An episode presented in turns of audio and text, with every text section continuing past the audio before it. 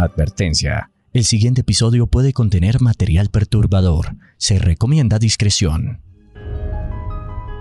Hoy, en Diagnóstico Criminal, un caso aterrador que marcó la memoria de muchos colombianos. En 2013, el asesino noctámbulo decidió asesinar durante una madrugada de noviembre a toda su familia. Lo que llama la atención de este caso es la tranquilidad desconcertante con la que personas que conocían a este hombre lo describen. Además, el móvil por el que cometió estos terribles actos. ¿Son acaso los celos suficientes para perpetrar actos tan macabros y perversos? Hoy junto a la doctora Magda Yasmín Torres, psicóloga forense y perfiladora criminal, intentaremos descubrir estas preguntas de la oscura mente de este criminal. Bienvenidos. Y recuerde que Diagnóstico Criminal se encuentra presente en todas las plataformas de audio en Spotify y Boombox. ¿Por qué alguien que parece normal comienza a matar? El hombre que había asesinado a 20 personas en Poseto era el mismo que había incinerado a su madre en la séptima con 52, que había acribillado a nueve mujeres esa misma mañana.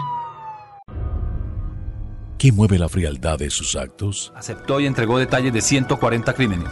Se disfrazaba de vendedor ambulante, monje o indigente para atraer sus víctimas en calles y colegios. Si un asesino estuviera a su lado, ¿podría detectarlo?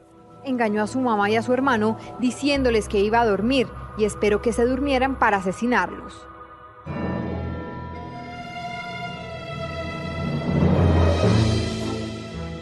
Durante los próximos minutos reviviremos los crímenes que horrorizaron al país y junto a expertos ahondaremos en las mentes siniestras de quienes los cometieron.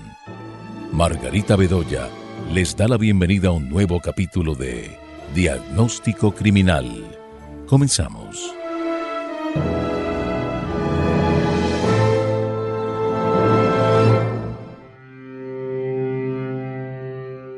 Hoy presentamos El asesino noctámbulo. La policía ingresa a la casa a las 6 de la mañana. Un silencio espeluznante reina en la casa y a sus alrededores. Nadie sabe lo que pasó, porque las ventanas fueron cubiertas con telas negras. Al ingresar, los agentes de policía no pueden creer la terrible escena que tienen ante sus ojos. En las imágenes se ve cuando uno de los policías, que había ingresado a la casa por la terraza para cerciorarse de lo ocurrido, sale aterrado por la desgarradora escena y es atendido por sus compañeros. El asesino noctámbulo está sentado sobre un sofá ensangrentado. Se había levantado esa madrugada de su cama y había forrado las ventanas con bolsas de basura. Luego, con un machete, había asesinado a sangre fría a su esposa, dos de sus hijos y una sobrina. Las personas seleccionan las armas con las que se sienten más cómodas. El arma que, que él escoge, tanto el machete como el cuchillo, le permite a él tener control absoluto sobre la vida de las personas, llevarlo a cabo. No es lo mismo un disparo que un machete, eso lo hace muchísimo más personal. No sabemos cuántos sería recibieron pero sí sabemos que hay una fuerza brutal en ellas, ¿no? Porque les, les da signos vitales como es el cuello, como es el tórax, como es la cabeza, donde él apunta es a matar, la intención era, era evidente. acá tengo al, mejor dicho, lo tengo término para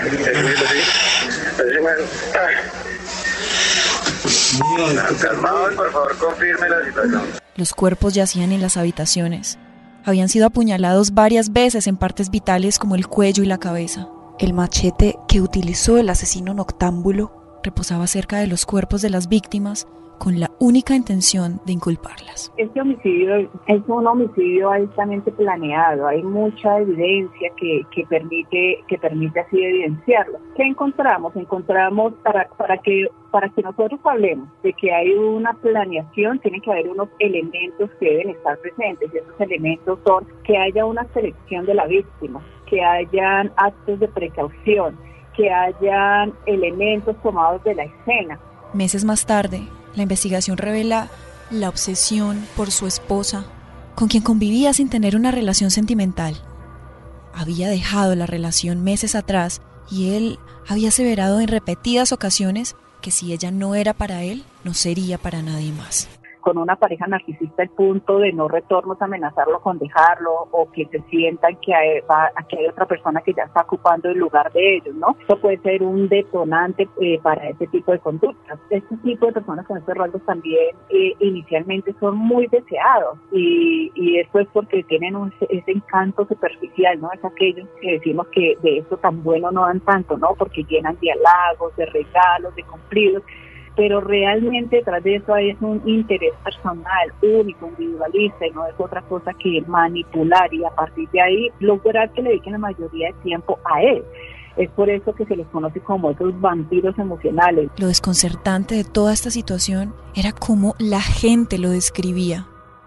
Un hombre silencioso, tranquilo, que no buscaba problemas, un excelente padre y sobre todo un enamorado total de su esposa, y finalmente su víctima. Y cuando ya sintió que ella estaba teniendo una relación con otra persona, esto exacerbó su conducta, pero acá, claro, es un tema muchísimo más de venganza.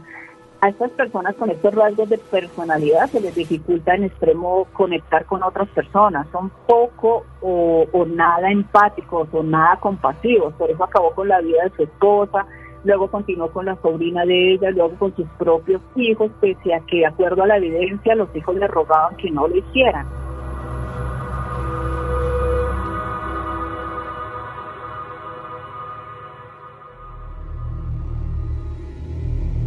¿Y el diagnóstico criminal para el asesino noctámbulo es? Asesino múltiple con personalidad narcisista.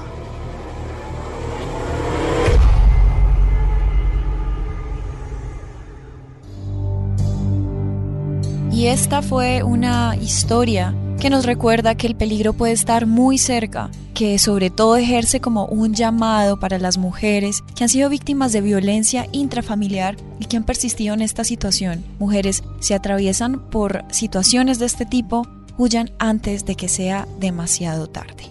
Fue un placer tenerlos hoy en un capítulo más de Diagnóstico Criminal. Yo soy Margarita Bedoya y nos escuchamos en el próximo episodio. Este caso fue basado en hechos reales, año 2013, Ciudad Bogotá.